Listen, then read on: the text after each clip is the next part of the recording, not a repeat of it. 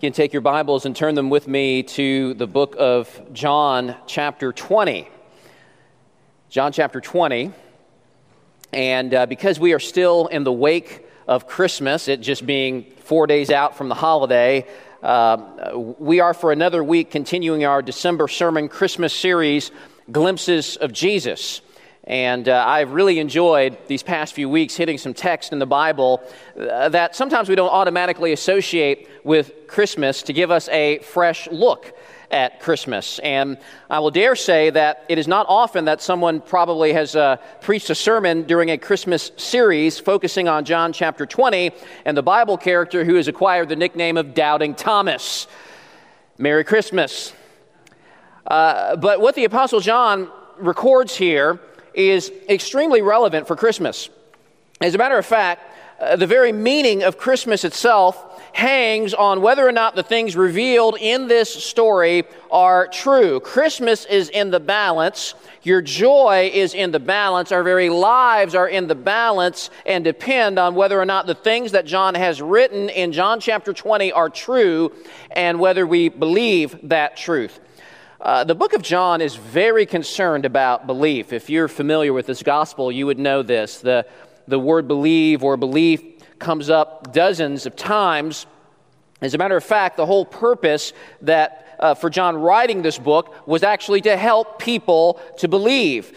Uh, um, Maybe you noticed that in your last reading through the book of John, whenever that, that was. That's something that always stands out to me when I read John. If you look at the end of this chapter, look down at verse thirty. This is John's commentary on everything. He says, "Now Jesus did many other signs in the presence of the disciples, which are not written in this book, but these are written so that you may believe that Jesus is the Christ, the Son of God, and that by believing you may have life in His name." And I think that this chapter here is a great way to end our Christmas series, because really it's the, what we're about to read, I think, is the climax of the entire book of John. And it's the climactic moment of Jesus' ministry, as, as what we're going to read here is the guarantee that Jesus successfully fulfilled what he came to do, his first advent. He successfully fulfilled his mission in coming to earth.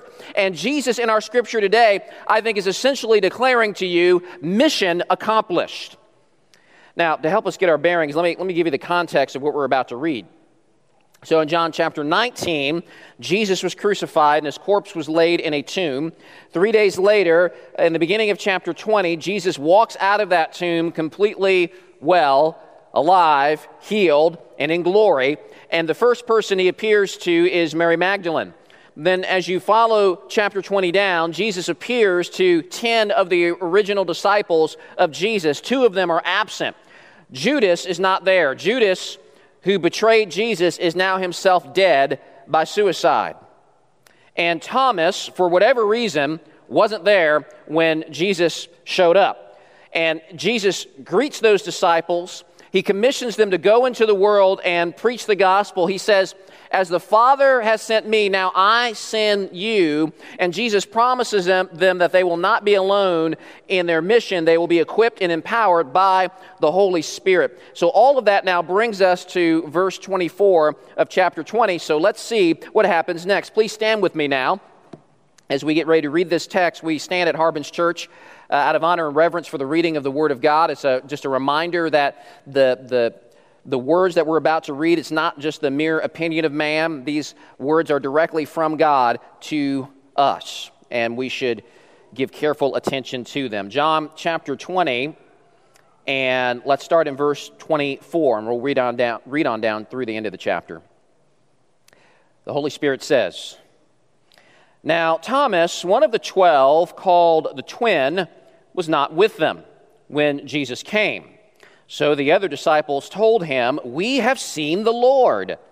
But he said to them, 'Unless I see his hands, in his hands the mark of the nails, and place my finger into the mark of the nails, and place my hand into his side, I will never believe.' Eight days later, his disciples were inside again, and Thomas was with them. Although the doors were locked, Jesus came and stood among them and said, 'Peace be with you.' Then he said to Thomas, 'Put your finger here and see my hands, and put out your hand and place it in my side. Do not disbelieve, but believe." Thomas answered him, "My Lord and my God." And Jesus said to him, "Have you believed because you have seen me? Blessed are those who have not seen and yet have believed." Now, Jesus did many other signs in the presence of the disciples, which are not written in this book, but these are written so that you may believe that Jesus is the Christ, the Son of God, and that by believing you may have life in his name. Let's pray together. Father, we thank you for your holy and inspired word, and I pray that you would help me, the preacher, to preach it well, preach it with clarity, to rightly divide it in a way that communicates your word and not mine. People didn't come here to hear me. They came to hear a word from God. So help me to deliver that. And Father, I pray for the congregation that you will give them ears to hear and a receptive heart to listen to and to believe your word this morning. In Jesus' name, amen. You may be seated. So there are um, three things I want us to consider in our, our text today. And, and the first thing is, do we have the clicker hooked up? Ah, there we go. Uh, the descent into despairing unbelief. The descent into despairing unbelief. Now, history has nicknamed uh, this disciple Doubting Thomas, but Jesus is actually tougher on his disciple. Uh, while some translations render Jesus' rebuke as "stop doubting but believe," the force of the Greek in which John was written is actually stronger than doubt. That's why the E S V, which is a little bit more of a literal translation, says "stop disbelieving but believe." The King James says, "Be not faithless, but believing." Uh, perhaps the strongest translation is the Holman Christian Standard Bible that says, "Don't be an unbeliever, but a believer." Uh, Thomas is not simply doubting. It's not simply that, uh, hmm, well, maybe he did rise from the dead. I'm, I'm just not sure. Maybe he did, and and and I'm, I'm open to this, and I'll, I'll think about that. It's not that. Instead, Thomas has descended into firm unbelief. Uh, what Thomas is experiencing here is nothing less than a full-blown crisis of faith. And you can really get the strength of his unbelief in verse twenty-five. It says, "The other disciples told him, 'We have seen the Lord.'" Now, uh, the Greek gives the sense that these disciples are persistently telling Thomas this over and over again. They're like, "Listen, man, we have seen him. This is for real. We're not kidding. We're not joking. We have seen the Lord." They are telling him over and over again, "He is alive." But despite their continued attempts of, of convincing him, look at Thomas's resolve. He says, he says, "No way. Unless I see in his hands the mark of the nails and place my finger into the mark of the nails and place my hand into his side, I will never believe." So Thomas has dug in his heels. He is essentially saying, "Your testimony is not sufficient for me. I don't trust what you're saying, and, and I don't believe you. And unless things happen to my satisfaction, I'm going to continue to disbelieve." So for Thomas, seeing is believing. Now, we should camp out on this a little bit and think about this. What what led to this unbelief? What's at the root of Thomas's unbelief? Because if you're just reading through John for the first time, Thomas's firm disbelief doesn't make a lot of sense. Thomas was a devout religious Jew who had a worldview that totally allowed for the supernatural. It wasn't just that he believed in the supernatural, though. He actually saw it. He had witnessed Jesus healing people, and he had witnessed Jesus casting out demons, and, and he saw him walking on water, and Thomas himself was given power by Jesus to do supernatural things. Thomas's worldview even allowed for a resurrection. As a matter of fact, he actually witnessed a resurrection. He witnessed Jesus raising Lazarus from the dead. For a man who has a seeing is believing kind of attitude, why does he not believe after seeing so much? Why does the notion that Jesus rising from the dead seem so unbelievable to him? What's the problem? It's not that he believes that resurrections are impossible. Obviously, he believes that they are possible. It's in his worldview. It's not that he hasn't seen the supernatural, he has seen a lot of it. He's actually seen more than most people have. Instead, I think Thomas evidently must have had specific expectations about what God would do and what God would not do, what Jesus was all about and what he would do for Thomas and for the nation of Israel. And when God did not meet those expectations, the hopes and the desires and the dreams and the belief of Thomas were totally shattered, and he walks away in disillusionment. He walks away confused. We see this kind of despondent attitude in Luke chapter twenty-four with Clopas and his companion as they travel to the road of Emmaus. You remember that story? I love that story. And we find these, these two men, they are completely depressed and deflated and hopeless uh, in the wake of Jesus' crucifixion. And they're, they're reflecting on the murder of Jesus. And do you remember what they said? They said, "We had hoped that he was the one to redeem Israel." In other words, we hope that, but I guess not. Uh, the crucifixion had totally dashed their hopes because they expected something entirely different from Jesus. It's important to realize that as we read the Gospels, a crucified Messiah was not on anybody's radar, practically anyone.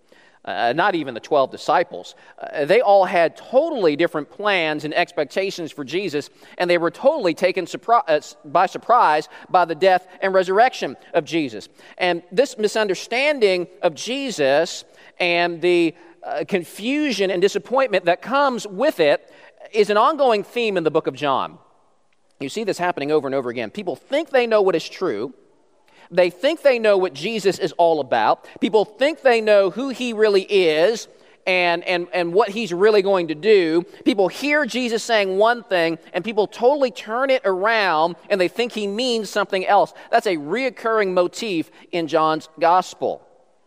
And, and Thomas would have been like any other ordinary, devout, religious Jew back then who was convinced that God would send his Messiah into the world to do what?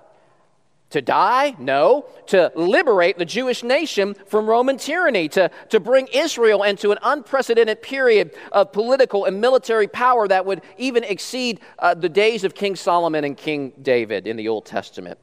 And, and so this Messiah then would establish an earthly kingdom, an earthly empire, and he would bring about freedom and peace. So, so in the mind of the average Jew, they're thinking the time for independence is here.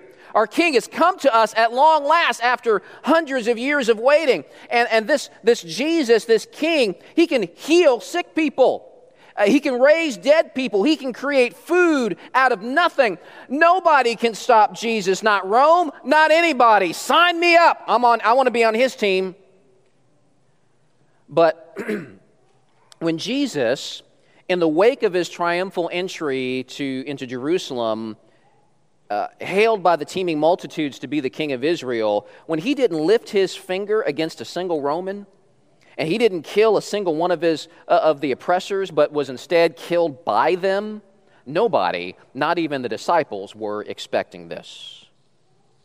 Never mind the fact that Jesus constantly taught that he would suffer and die and be crucified. He said this plainly. But they wouldn't listen because they were so committed to their own ideas and their own expectations and this little box of their own making that they had stuffed God into.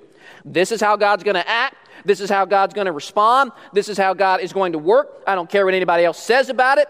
And, and, and when you are like that, that is a profoundly dangerous place to be, because you can end up in a place where you will not even allow God himself to correct your opinions about God. You think about what happened in Mark chapter eight. And in Mark eight, Jesus is teaching the disciples about himself, and, and he reveals that he is the Christ. And, and of course, when the royal title of Christ is going through the heads of the disciples, they're thinking, conquering king who will establish a physical earthly kingdom right now. And, and we know this in part because of the pushback that Jesus gets in uh, verse thirty-one of Mark eight. It says he began to teach them that the Son of Man must suffer many things, and he must be rejected by the elders and the chief priests and the scribes and be killed, and after three days rise again. Okay, that's that's pretty plain. That's that's not hard to understand. There's a lot of hard parts of the Bible to understand. That's not. This is not one of them, you would think. And and, and in case you have any doubts about that, Mark then goes on to write, and he said this plainly. He didn't say it cryptically, wasn't riddles or anything like that, wasn't something you had to puzzle out and figure out what he's saying. He said it plainly. And, and what's the reaction? It says, Peter took him aside and began to rebuke him. That's scary. He's rebuking the Lord Jesus Christ. Gospel of Matthew goes even further and quotes Peter as saying, "No way! This is not going to happen to you, Jesus." But sticking with Mark eight, we see that Jesus says and does something very interesting. It says, but turning and seeing his disciples, he rebuked Peter and said, "Get behind me, Satan, for you are not setting your mind on the things of God, but on the things of man." So Jesus rebukes Peter, and we all get that, and we all focus on that. But did you catch the first bit there? Text says, Jesus turns and sees who? The disciples. Jesus is looking at all of those disciples because Jesus' rebuke was not just intended for Peter. It was intended for every single one of them, for James, for John, for Matthew, and for Thomas. They all had their own expectations for Jesus. They loved Jesus and they had a wonderful plan for his life. And that plan did not include suffering and dying on a cross. And when Jesus teaches something different, they don't listen.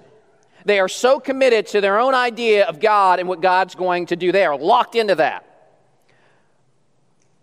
But when we put God in a box, Uh, and, and not only put him in a box, but when we have our own specific plans and expectations for God while refusing to hear what God says, uh, when we pick and choose what parts of God's word we want to embrace and what, what parts we'll reject and pretend don't exist, we set ourselves up for significant disappointment in, in God and a severe crisis of faith when God doesn't fit into the box we've made for him. I saw this in my own life in my early days as a Christian, and I was going to a church that uh, embraced the prosperity gospel. Some of y'all know what that is. A, a church that believed that it was God's will for you to be healthy and wealthy all the time if you just had enough faith, if you just believed hard enough. And they loved the parts of the Bible that talked about God's provision and God's power to heal. They loved that. They accepted that. They received that. But they totally ignored the parts of the Bible that just don't talk about suffering, but actually promise it. Uh, that promise tribulation. Parts of the Bible that talked about enduring through all kinds of difficult trials. And one of the dangers of this kind of teaching, um, well, it puts unbiblical expectations on God, and, and, and many in the health and wealth movement have slid into disillusionment and anger at God, and some have even lost their faith and slid into unbelief. Why? Because they were so convinced that God would conform to their purposes and plans, and they were not interested in conforming to God's purposes and plans as already revealed in His Word. They were in love with their Word more than they were with God's word. They ended up trusting their own interpretation of reality more than God's revelation of reality. And we all struggle with this to one degree or another. You don't have to be an adherent to the prosperity gospel to, to struggle with this. There's, there's a temptation for all of us to, to maybe gravitate towards certain parts of this book, parts of this word that, that we love, and, and we don't think about some of the other stuff that's a hard word to us. We're all in danger of that. We've got to turn away from this notion of holding up our thinking and our expectations as supreme, as as, as the things that seem right in our own eyes as, as supreme. And, and we've got to submit those things to the wisdom and the plans of God. And Thomas here in John twenty is, is struggling with this big time. I'm not believing. I've been let down by God once, and I'm not setting myself up for disappointment again. But but it really wasn't God that let him down. It was his own ideas and expectations that he projected onto God that he put his hope in. And it was that that let him down. It was that thing that dragged him into despair. If he would have heard and received and trusted God's word in the first place, he would not have been resisting a resurrection. He would have been expecting one. Thomas could have saved himself much angst and much misery and much grief if he had been submissive to God's word in the f- first place, if he had been submissive to what Jesus had already been telling him for three years. That's why, friends, it's so important to let our ideas and beliefs about God be conformed by what he's already told us. We tend to do it the other way. I don't like what God has said about this or that, so I'm going to try to bend God into my image. And that never works. And when we do that, we're creating an idol. And sooner or later, our idols will fall and fail us and will plunge us into despair. But God doesn't want us to stay in that despair. God doesn't tear down our idols ultimately to hurt us, but to give us something much better, which is namely himself. And that leads to my next observation, which is the graciousness of Christ. The graciousness of Christ. Text says, eight days later, his disciples were inside again, and Thomas was with them. I find it interesting that Jesus waits a whole week before appearing to Thomas. Jesus didn't have to do that. He could have appeared to him on Monday.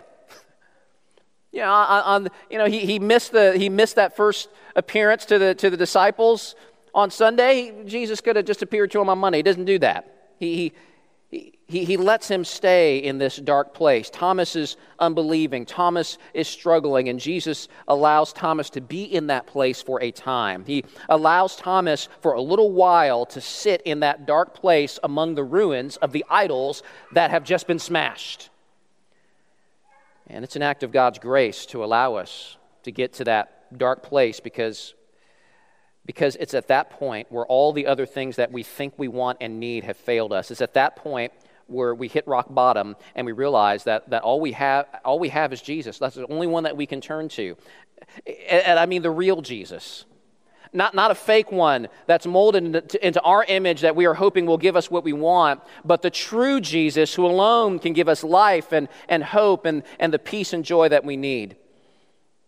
I wonder how many of you here this morning, uh, you're being taken through that experience right now. Uh, God is taking you through that, that, that dark place right now where he is denying you the things that you want. He has torn down your idols. He has taken away the things that you have desperately hoped for more than you've hoped in God.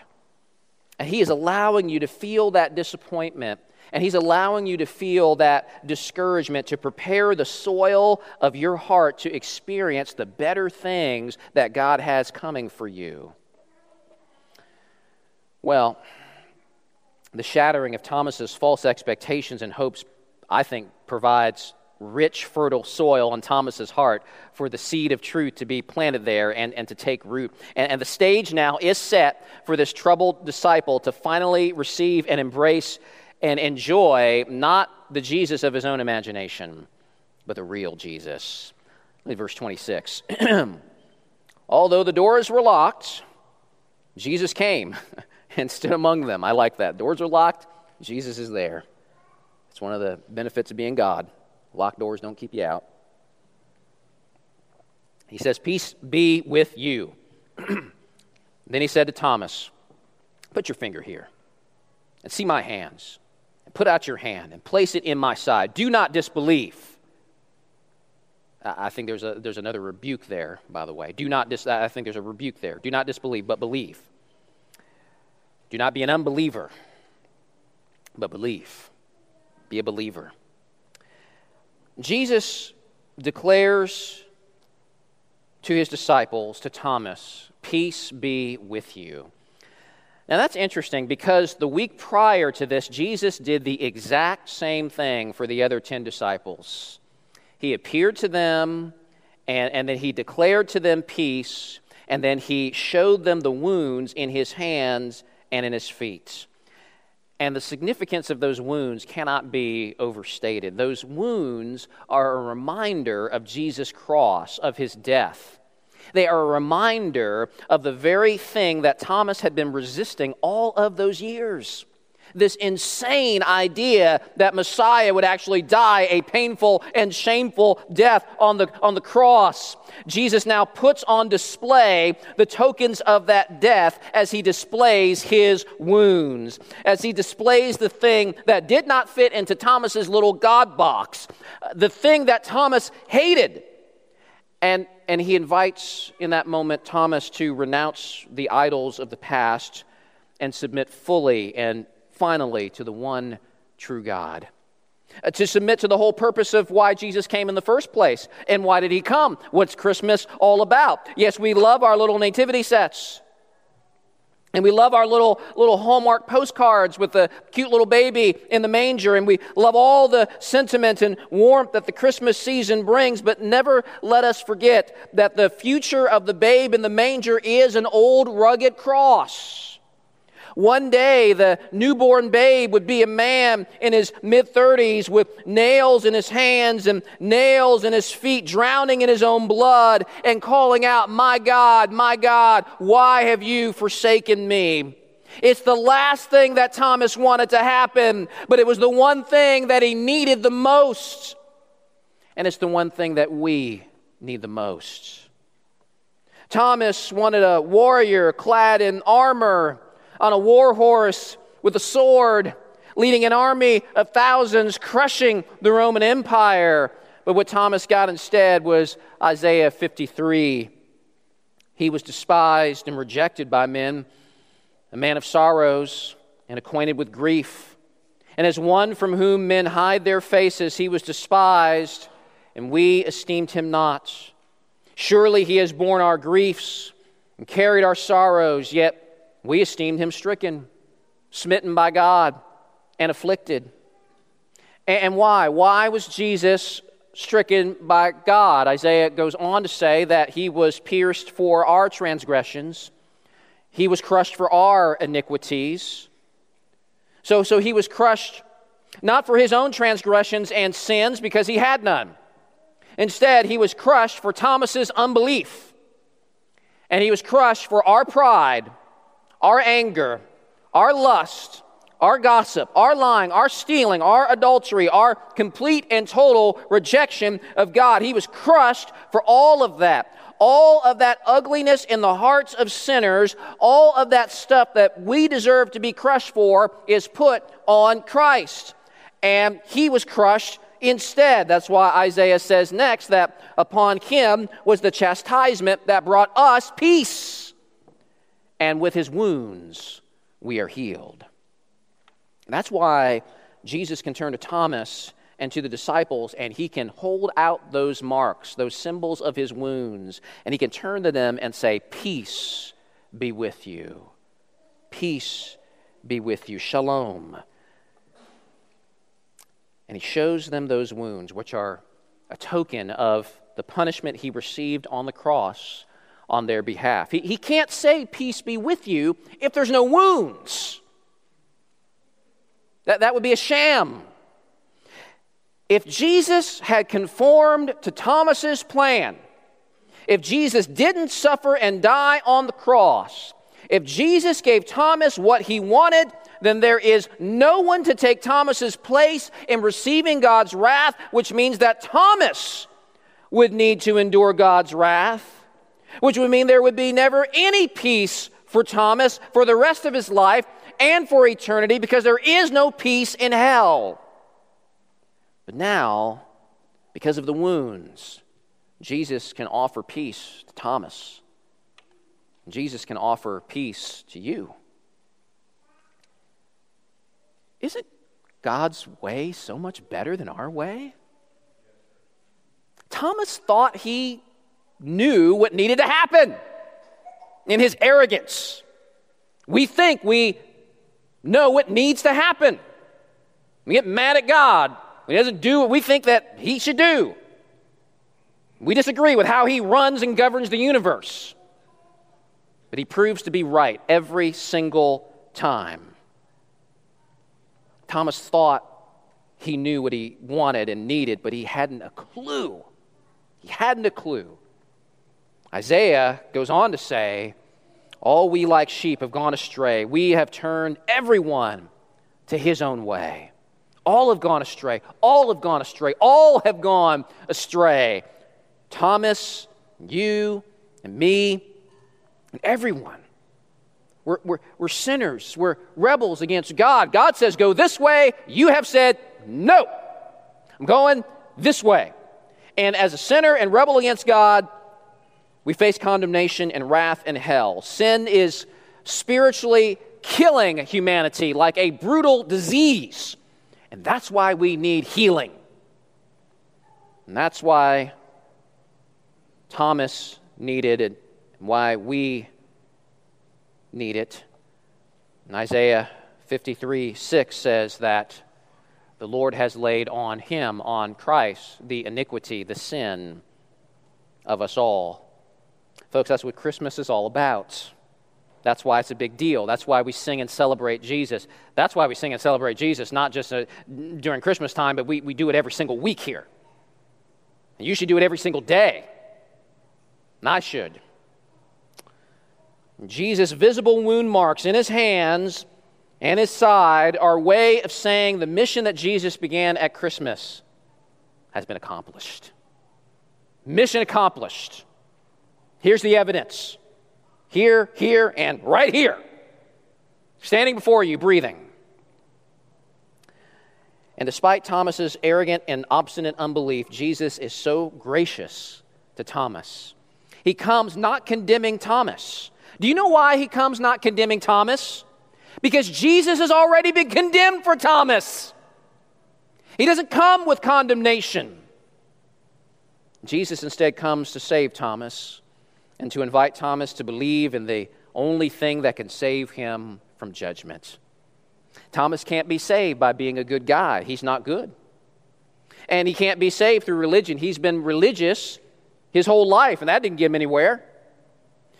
Jesus comes and invites Thomas to do the only thing that can bring him peace with God and bring him eternal life.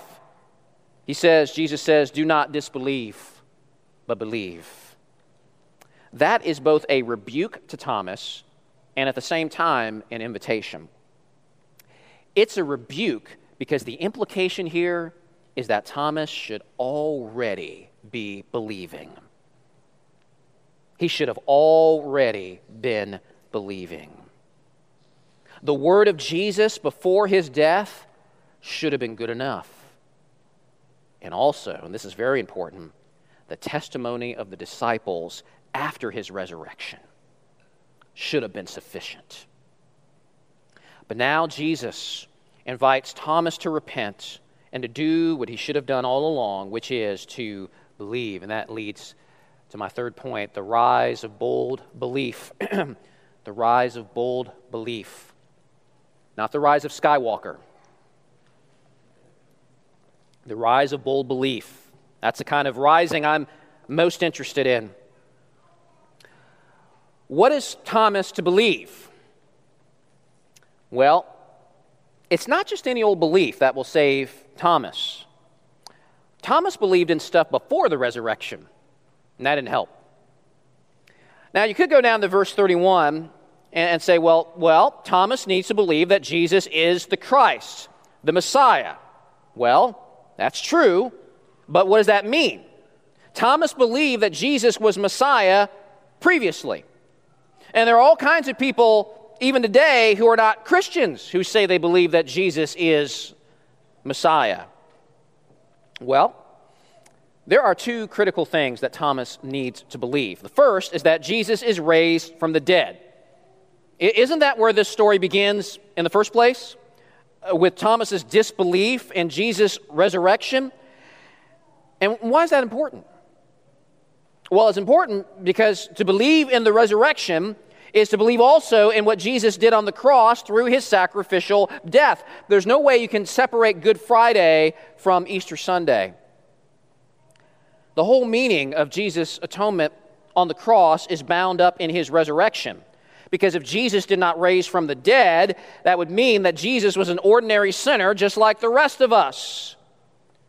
But his resurrection is the proof that he died and paid the price for our sins, and that his payment was accepted by God the Father. His sacrifice was more than sufficient.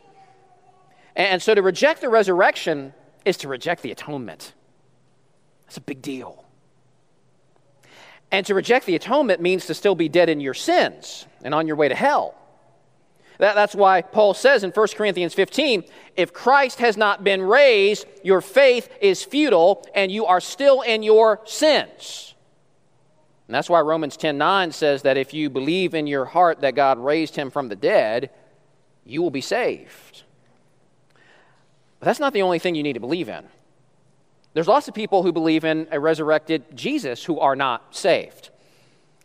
There's one other crucial thing Thomas needs to believe and receive. And as he is standing there looking at the risen Jesus, as the truth of the resurrection now is sinking in, you can just imagine all of the synapses in Thomas's brain are just exploding. So much of what Thomas had thought and believed is being blown apart as this ex-corpse is standing in front of him. And I can imagine in that moment all of the things that Jesus had previously said that were at first cryptic and mysterious and confusing to Thomas because of his own preconceived ideas, all of those things are now flooding back into his brain in a moment in time. Things like, the Son of Man did not come to be served, but to serve, and give his life as a ransom for many. Things like, destroy this temple, and in three days, I'll raise it up again.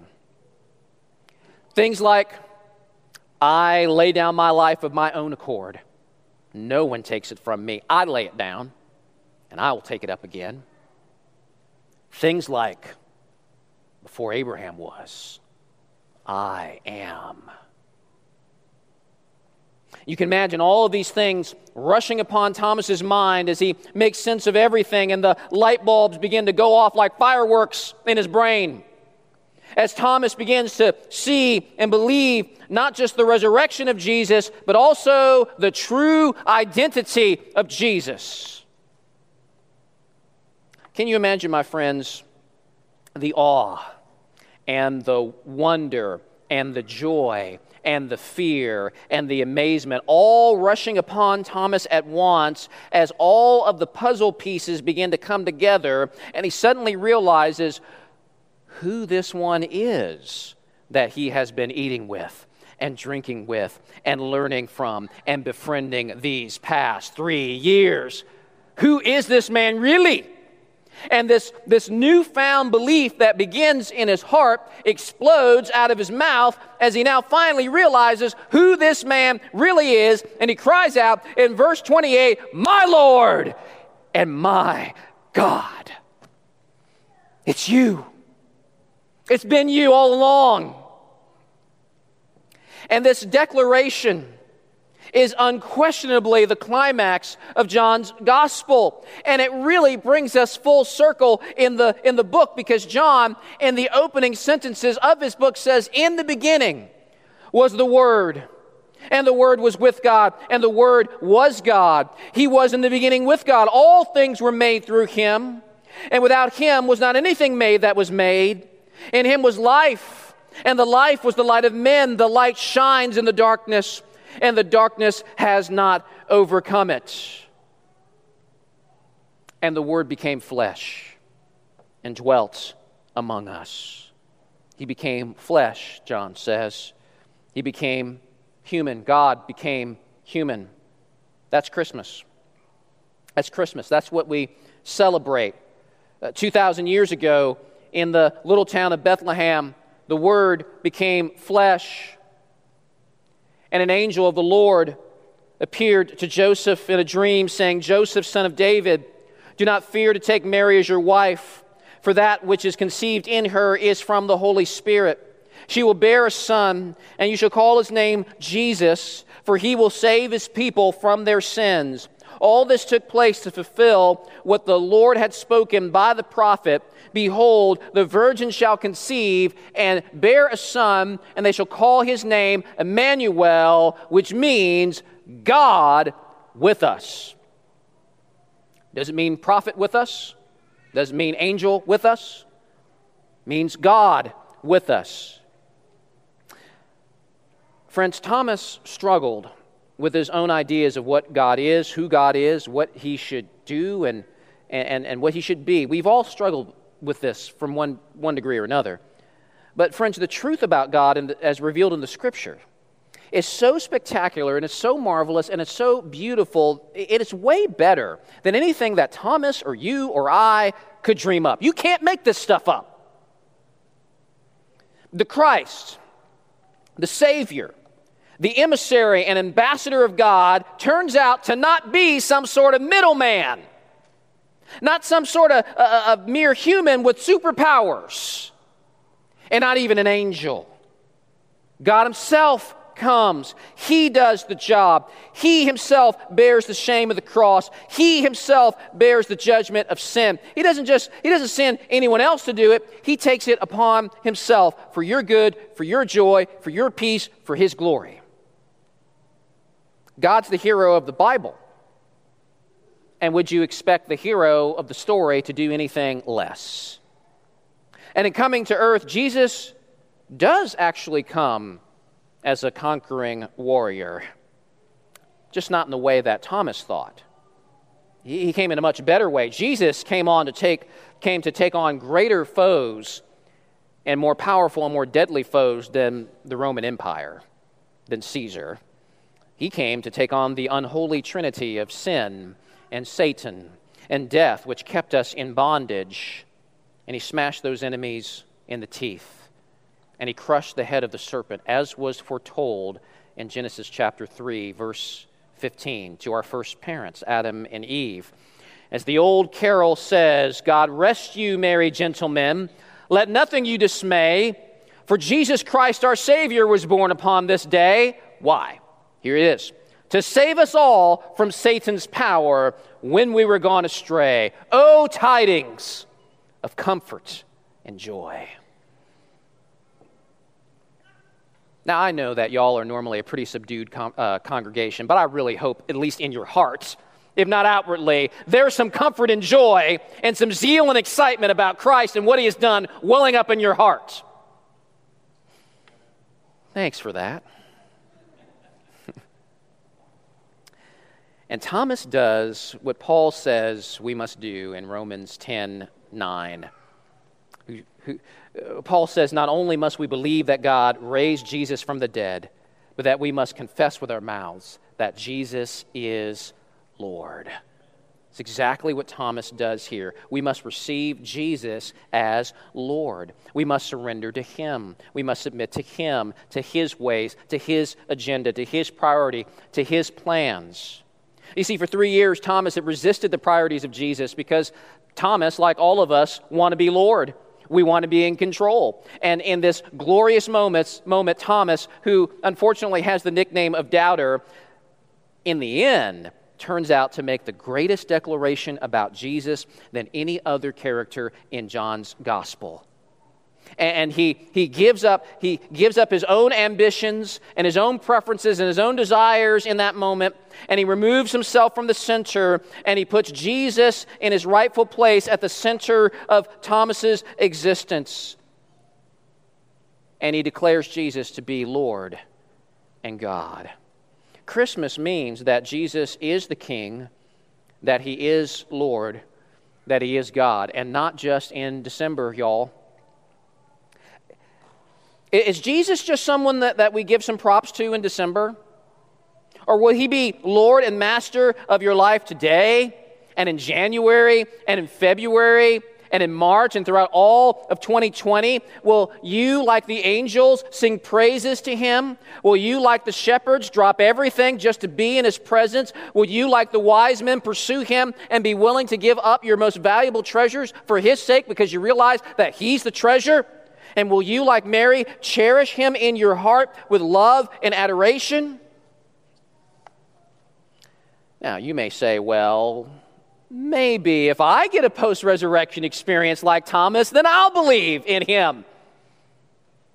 But to have that attitude is to totally miss the point of this story. Thomas should have believed without Jesus appearing to him.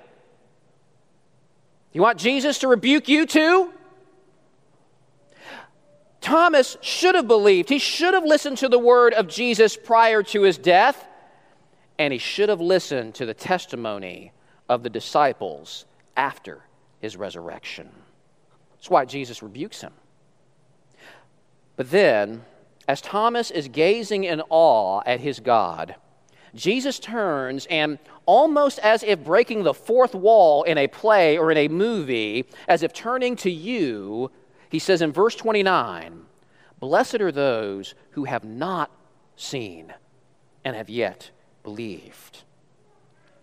Jesus foresees a time where he will not provide the kind of tangible evidence afforded to these handful of early disciples, because soon after this he would ascend to his Father, and moving forward from then until now, those who believe will do so without the benefit of having seen the resurrected Lord. So that begs the question, if we won't get what Thomas got, what What, what do we get? What do we get? How, how do we believe? John addresses that in the next verses. Verse thirty, Jesus did many other signs in the presence of the disciples, which are not written in this book, but these are written so that you may believe that Jesus is the Christ, the Son of God. These are written, John says, these are written.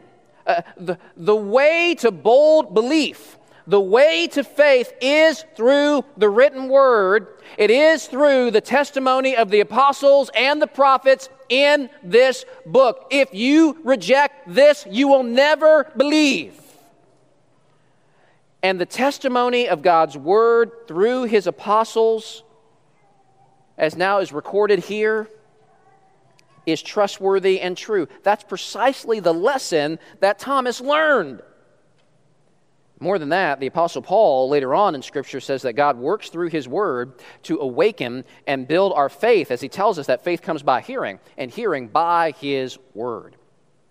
God doesn't promise us today supernatural signs and wonders and resurrection encounters. He instead promises that he will supernaturally work through the power of his living word, which the Bible says is sharper than any two-edged sword. It is powerful, it is effective, and it is sufficient.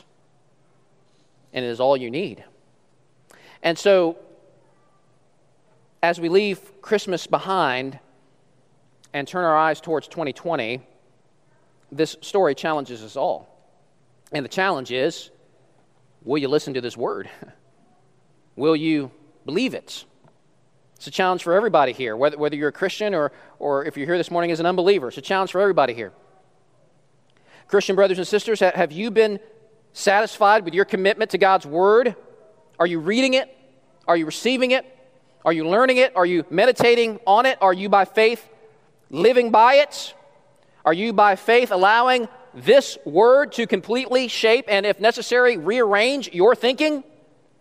Not expecting God to fit into your box and your preferences, but instead bending towards his word and his will? Maybe there's some of you here that are Uh, like Thomas, you, you need to repent of elevating the way you want life to go down. You're elevating that over and above his plan.